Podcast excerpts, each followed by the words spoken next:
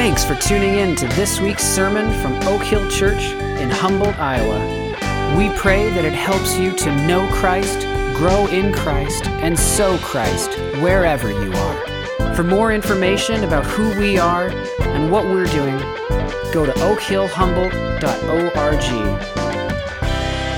Well, if you're new with us, we are in a series called Supernatural Courage. And sometimes we think, as we look at these Bible characters, that they are superheroes uh, that we could never be like.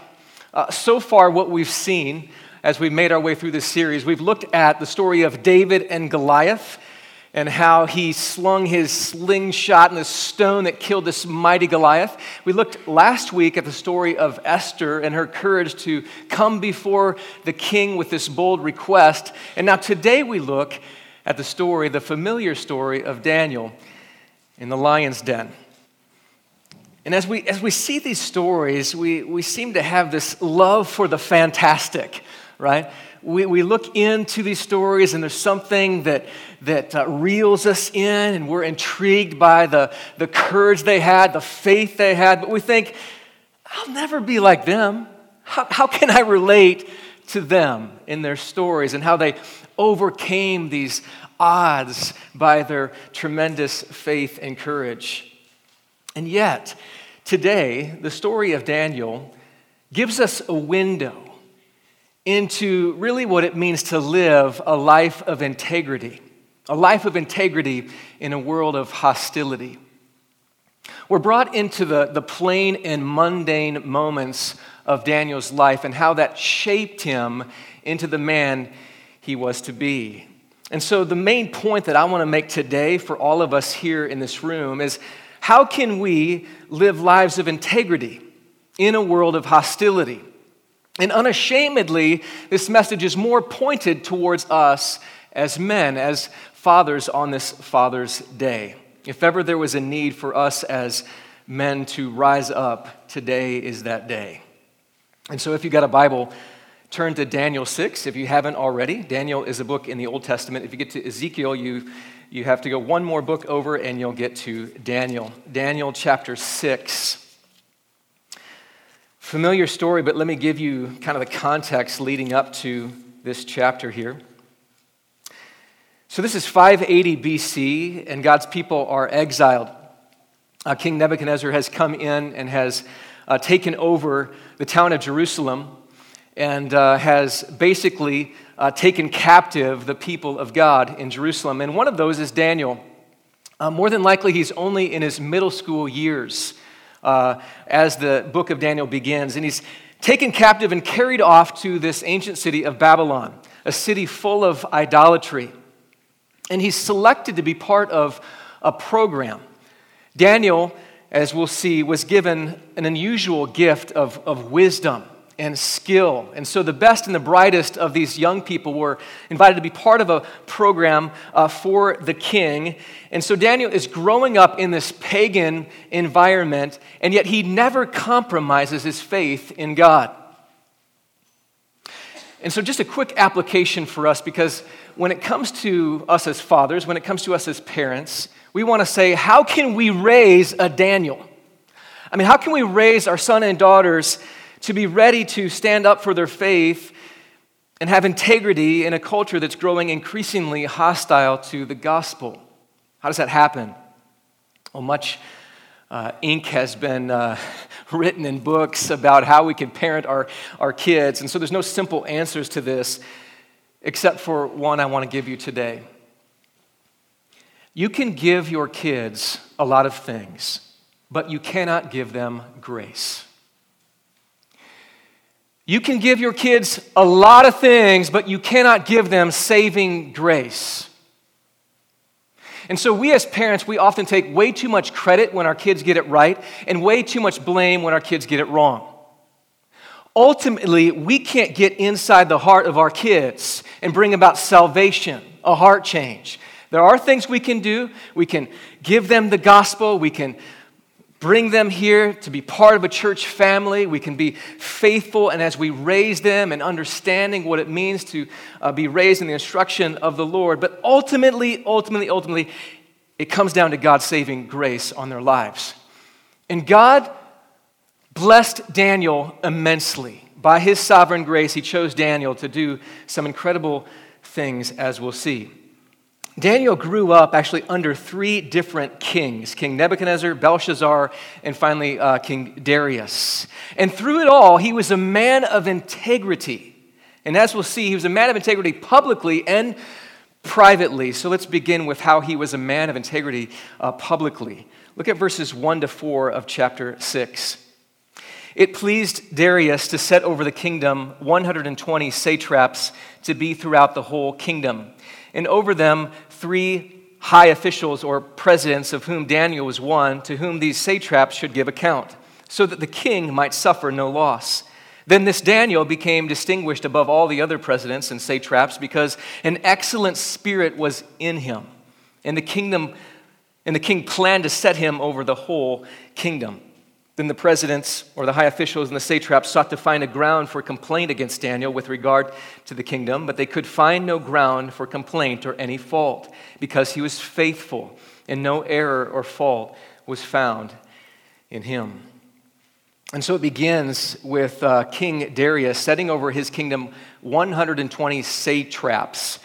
Satraps. Uh, when I look at that word, I think of it as a play on, on words uh, because these guys are going to actually trap Daniel in what he's going to say. Satraps. There's no Greek to that. That's just my weird kind of thinking, okay? So we're going to come back to that a little bit later. But the king is looking for and appointing high character guys to lead and to govern his kingdom. Guys who would be willing to say, I've got your back, king, and I'm going to lead with wisdom and justice. And so Daniel, as we see in verse 3, becomes distinguished above all the other high officials and satraps. Distinguished above all. So evidently, this, this Daniel had a wisdom about him, a competence, he was capable. He was trustworthy. And so he was promoted as the finest statesman here in Babylon, even though he was a Jew, an outsider, distinguished above all. We also see in verse 3 it's because he has an excellent spirit within him. And what does that mean? It means that Daniel had an unusual attitude, uh, an enthusiasm, a graciousness. There was something visibly different about this man. I don't know if you've ever encountered someone, you just walk away thinking, there's something about that person. Just not that they're glowing or anything, but they're just, there's a graciousness, there's a gentleness, there's a deep wisdom, there's a, an attitude of joy that, that runs deep. And that was true in Daniel. There was a visible difference about him. And when they sought to find fault with Daniel in verse 4, they could find nothing. He was faithful. There was a consistency of character in his life. And imagine this this is like in, in the governing of this city, there was nothing that could be found in this man. No moral fault at all.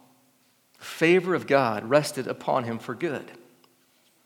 Now, as I was studying this week, uh, a detail that I had missed prior uh, in years past, I never knew this, um, that at this point in Daniel's life, he's probably in his 80s. Right? So I don't know if you've ever pictured uh, Daniel in the lion's den as an 80 year old man, but that's what's going on here in this story. He's now at a point where he's in his 80s. And just a quick word of encouragement for those of you who are among us in your 80s 90s or close to that point, hey, let me encourage you God is not through with you yet, right?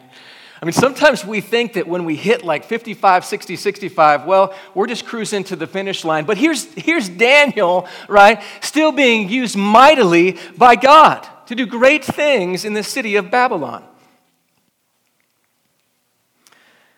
It also made me ask the question how does a man get to be like this? How does that happen? And it reminded me of a time where I was able to go and visit with uh, Charlie Anderson, Char- Charlie and Bert Anderson in, in their home. And uh, had a good time talking with Charlie. This was probably, I don't know, a few months ago. And uh, he took me downstairs and uh, he showed me a couple pictures and some things that he had hanging on his wall. And one of them was a picture of him and his dad. And I was talking to him a little bit about um, you know, some of the challenges of being a dad, being a father. And he, and he showed me this picture of himself as just a young little boy, and there's his dad along with him. And he starts telling me about his dad's example. That his dad lived a life of integrity, never used profanity at all, always a high character guy. And some of the things that his dad passed along to him that he never forgot. Things like walk with a purpose, shake hands with a purpose, keep your word. If you say you're going to do something, then do it. And in every job you do, even if it's sweeping the floor, do it as good or better than anyone else. I remembered that, and I'm trying to pass along some of those same kind of truths to my own son. But this is meant to be an encouragement to you as, as, as fathers. Your son and your daughter, they're watching you, right? You're always underneath the microscope. And so for Daniel, he was a man of integrity. And the implication is not just for us as fathers, but also for us in the workplace. Positively, can your employer see something different in you? There was an excellence about Daniel, high character, moral consistency. He was a man that was looked at a man that was promoted because of his wisdom and his competence and, and his trustworthiness. Negatively speaking, can your employer find a complaint against you? Is there anything in your life, morally, or anything that would be a strike against you right now as you think about your work life? For Daniel, there was no fault that could be found. He was a faithful man of God, and it transcended into whatever he did. Now, I want to say this though not everyone will applaud you or even like you when you live a life of integrity. You know that, right? When we live lives of integrity in a world of hostility, we ought not to expect a reward from the world. We ought not to think that way. But, but we're in a culture that, that seems to uplift, uh, even as young people, as kids, sometimes we're like, we don't want anyone to stand out, so everybody gets an award. But as believers in Christ, when we live lives of integrity, we ought not to expect a reward because we're working under the Lord. In Colossians chapter 3, it says this Bondservants, these are those of us who are working Obey in everything those who are your earthly masters, not by way of eye service. We're not doing this to please man as people pleasers, but with sincerity of heart, fearing the Lord. Whatever you do, work heartily as for the Lord and not for men, knowing, listen, that from the Lord you will receive the inheritance as your reward. You are serving the Lord Christ. There's a reward coming to you at the end of the age. You're working for the Lord and not for men. For the true king's approval, as we'll see in Daniel's life. How does the world then react to men and women of integrity? Let's see in verses 5 to 9. Then these men said, We shall not find any ground for complaint against this Daniel unless we find it in connection with the law of his God. Then these high officials and satraps came by agreement to the king and said to him, O King Darius, live forever. All the presidents or high officials of the kingdom, the prefects and the satraps, the counselors and the governors are agreed that the king should establish an ordinance and enforce an injunction that whoever makes petition to any god or man for 30 days, except to you, O king, shall be cast into the den of lions. Now, O king, establish the injunction and sign the document so that it cannot be changed according to the law of the Medes and the Persians, which cannot be revoked. Therefore, King Darius signed the document and injunction. And so, bottom line, how did these men respond to Daniel's integrity? They responded with jealousy, didn't they? They were jealous. They envied his position and his influence. We see this in our own lives often, don't we? When we live lives of integrity. Others around us may think, well, he's making us look bad. Why is he working so hard? Everyone else wants to kind of work, you know, about the same pace just to get by. But if someone is going hard after it with an excellent attitude, it's not often, wow, I want to be like them. It's more like, who does he think he is? It's making us look bad.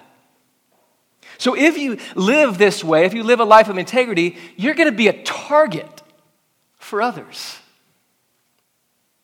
We should expect this more and more in our culture today and be prepared for it.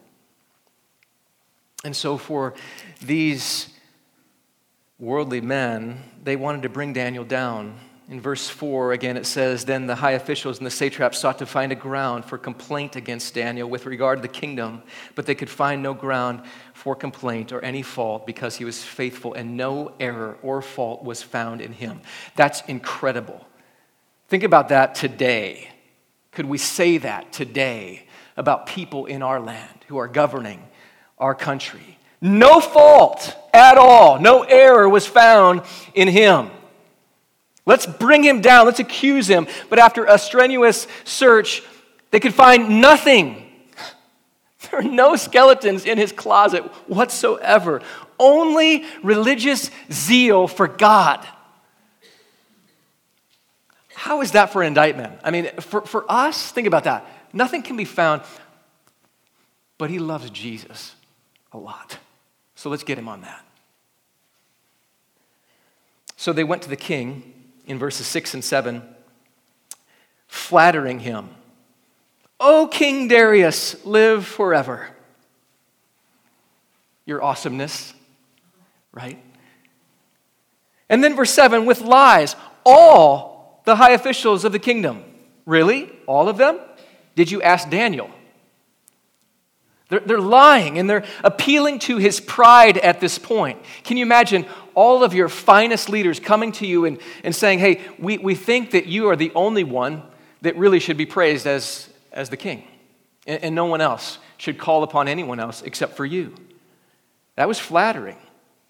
Basically, being God for 30 days. And then we have this whole idea of this law of the Medes and the Persians in verse 8. Now, O king, establish the injunction and sign the document so that it cannot be changed according to the law of the Medes and the Persians, which cannot be revoked. What is that all about? Well, this was actually uh, progress in government. Uh, prior to this, King Nebuchadnezzar, whenever he wanted to, he could just change the law however he felt.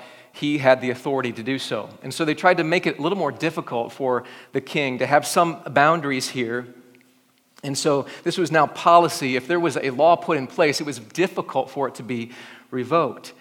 We see the same in Esther's story, if you remember. And so here was this law, and even Daniel knew about it. What would he do? Look at verse 10. When Daniel knew that the document had been signed, he went to his house where he had windows in his upper chamber open toward Jerusalem. And he got down on his knees three times a day and prayed and gave thanks before his God as he had done previously. So listen, Daniel knew the law, he was aware of that, and he respected the king, but he respected God even more. He lived up to his name. Did you know that the name Daniel means God is my judge? God is my judge. He lived up to his own name. And so he continued to pray as he had done previously. That's an important phrase. As he had done previously. It tells us that this was Daniel's daily rhythm, his daily habit. He didn't change anything, right? He stayed consistent. He kept meeting with God in prayer three times a day. Now, where did he get that, by the way? He may have learned it from from David in Psalm 55, uh, verse 17. David writes, Evening and morning and at noon I utter my complaint and moan, and God hears my voice.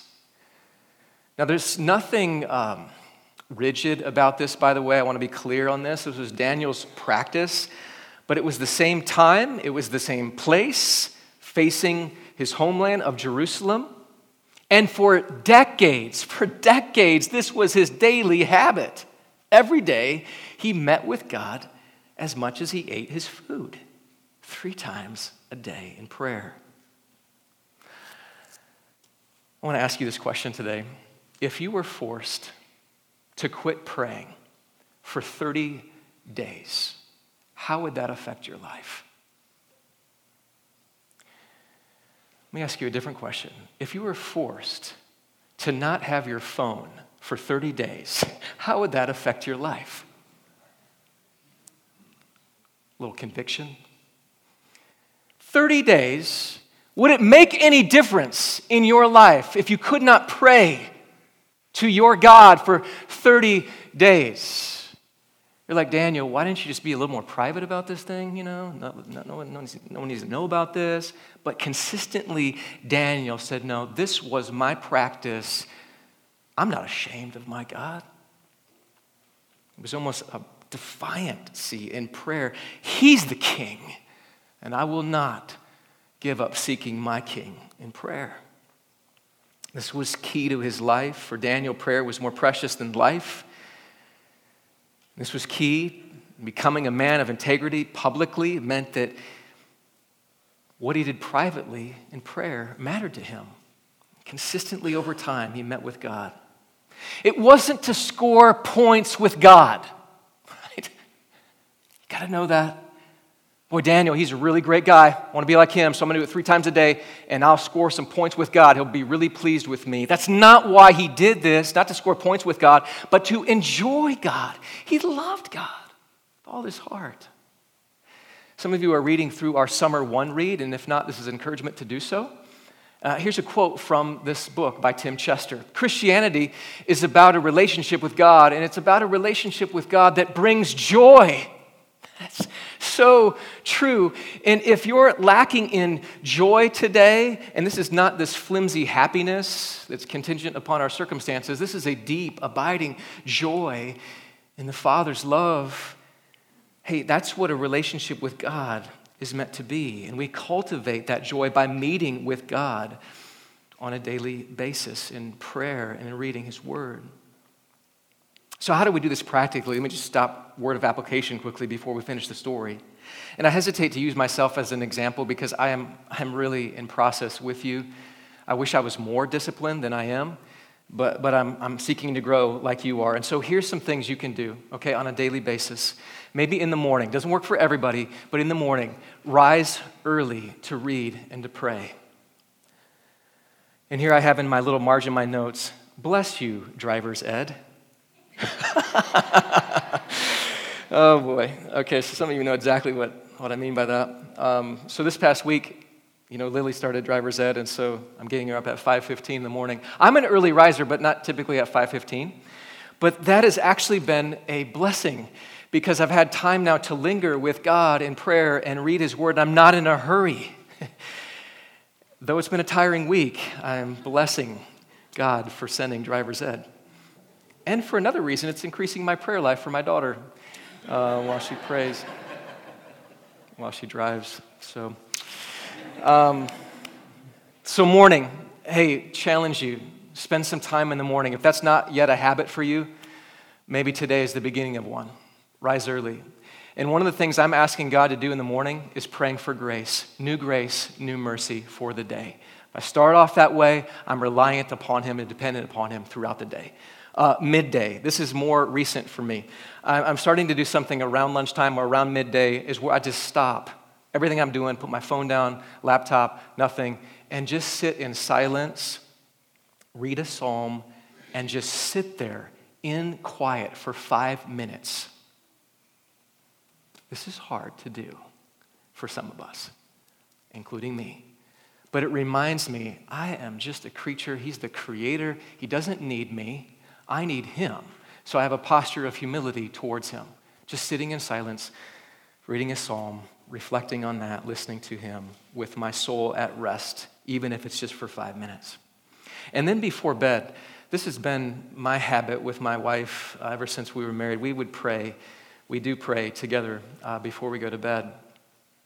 Um, whether you're married or not, I, I would ask that you would consider praying before you go off to sleep. A prayer of thanksgiving. And if some of you, if that's a new thing, man, I'm a little scared to pray with my spouse, maybe to start with, grab her hand and say, Thank you, God, for this day. Thank you for how you've provided for us. Amen. It's a good start. These are the rhythms, right? The rhythms of our day. Um, our relationship with God is not based upon what we do for God, what, but what He's done for us in Jesus. But our enjoyment of God is fueled when we meet with Him regularly. So here's the challenge, dads. Make it a priority to meet with God daily and watch what God does in your life and the lives of others around you. Make it a priority to meet with God daily and watch what God does in your life and in the lives of those around you. Do it. Be a man of integrity privately. Now, evidently for Daniel, as we get back to the story, this habit was so consistent that they actually caught him in the act of praying because they knew he would be praying at this time. So they, they catch him, they, they trap him. In verse 11, we read this Then these men came by agreement and found Daniel making petition and plea before his God. And so they go and tattle on him to the king in verse 13. Then they answered and said before the king, Daniel, who is one of the exiles from Judah, pays no attention to you, O king, or the injunction that you have signed, but makes his petition three times a day. And notice they call Daniel this outsider, kind of reminding the king, hey, he's coming from the outside anyway, he's an exile, so he's just bound to disrespect you, and so you should just get rid of him. And yet, the king, we see here in verse 14, is deeply distressed. He loved Daniel, he respected Daniel, and now he's feeling really bad about this decision. And he knows he has himself only to blame. And so he tries to find a loophole in this law. But there's no wiggle room to this, there's, there's no way it can be revoked. In verse 14, the king, when he heard these words, was much distressed and set his mind to deliver Daniel, and he labored till the sun went down to rescue him. And yet we see here in the scriptures that he finally relents. There's nothing he can do, and he casts Daniel into the lion's den, hoping somehow that his God is going to deliver him. Look at verse 16. Then the king commanded, and Daniel was brought and cast into the den of lions. And the king declared to Daniel, May your God, whom you serve, continually deliver you. Now, what I find fascinating about that is that Daniel must have made a difference in this king's life. And this king must have observed the way he interacted with his God, how he served him continually, and thought, there's a good chance that this God might deliver Daniel. So there's kind of this faith that's beginning to emerge. Do we live our lives this way, lives of integrity, lives of unashamed worship to our God, that people on the outside are actually looking in and thinking, hmm, there's something about their God. So he was intrigued. Verse 17 The stone was brought and laid on the mouth of the den, and the king sealed it with his own signet and with the signet of his lords, that nothing might be changed concerning Daniel. And then the king went to his palace and spent the night fasting. No diversions were brought to him, and sleep fled from him. By the way, I don't like verse 18. I mean, here, here he is, Dan, he's thrown into the lion's den, and it's all of a sudden like in a movie where the scene shifts, like to the king's palace, and you're like, huh? Like, we want to know what's going on in the lion's den. That's where all the action is. Why did you move us to the king's palace? That's kind of boring. But what we see here is that the king is fasting. He so longs for Daniel to be delivered. He feels distressed inside. And so, the climax of the story, let me just say a few words about these lions before we encounter what happens here. So, executioners back in this day, they purposefully would starve lions. And there were lots of them. There weren't just like a couple of lions in this lion's den. We're going to see that there were plenty of them, many of them. As we're going to see at the end of the story, it's pretty disturbing. And these lions were very, very hungry lions. And so this is not like in a children's book where you see kind of there's a few lions there, and then Daniel's kind of in the corner, everything's okay. There were lots and lots of hungry lions in this den. So let's finish the story and see what happens in verses 19 to 22. Then at the break of day, the king arose and went in haste to the den of lions. And as he came near to the den where Daniel was, he cried out in a tone of anguish. The king declared to Daniel, O Daniel, servant of the living God, has your God, whom you serve continually, been able to deliver you from the lions? Then Daniel said to the king, O king, live forever. My God sent his angel and shut the lions' mouths, and they have not harmed me, because I was found blameless before him. And also before you, O king, I have done no harm. And then the king was exceedingly glad and commanded that Daniel be taken up out of the den. And so Daniel was taken up out of the den, and no kind of harm was found on him because he had trusted in his God. Amazing story. King Darius runs down to the den of lions and no harm. He was totally unscathed. And they raised him up, probably in a rope, which says that this was maybe a deeper pit that he was in. Can you imagine an 80 year old man on a rope with all the lions down here? And again, um, verse 24 shows that this is not in your children's Bible, um, and it gives us a radical point about this story. Look at verse 24. And the king commanded, and those men who had maliciously accused Daniel were brought and cast into the den of lions, they, their children, and their wives. And before they reached the bottom of the den, the lions overpowered them and broke all their bones in pieces. Wow. Why is that detail there? Well, it shows us that God delivered Daniel. This was a miraculous deliverance. So much so that even this pagan king proclaimed God as the one true living God. Look at verses 25 to 27 as we close. Then King Darius wrote to all the peoples, nations, and languages that dwell in all the earth Peace be multiplied to you. I make a decree that in all my royal dominion people are to tremble and to fear before the God of Daniel. For he is the living God. Imagine, this is a pagan king, enduring forever. His kingdom shall never be destroyed, and his dominion shall be to, no, be to the end. He delivers and rescues. He works signs and wonders in heaven and on earth. He who has saved Daniel from the power of the lions. Praise God. So that's the story of Daniel. He was a man of integrity in a world of hostility. So, how can we be the same? How can we be men and women of integrity in a world of hostility? Just two things as we close. Number one, it starts with looking at another man, not Daniel, but Jesus.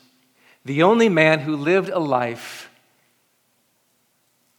of perfect integrity and perfect morality.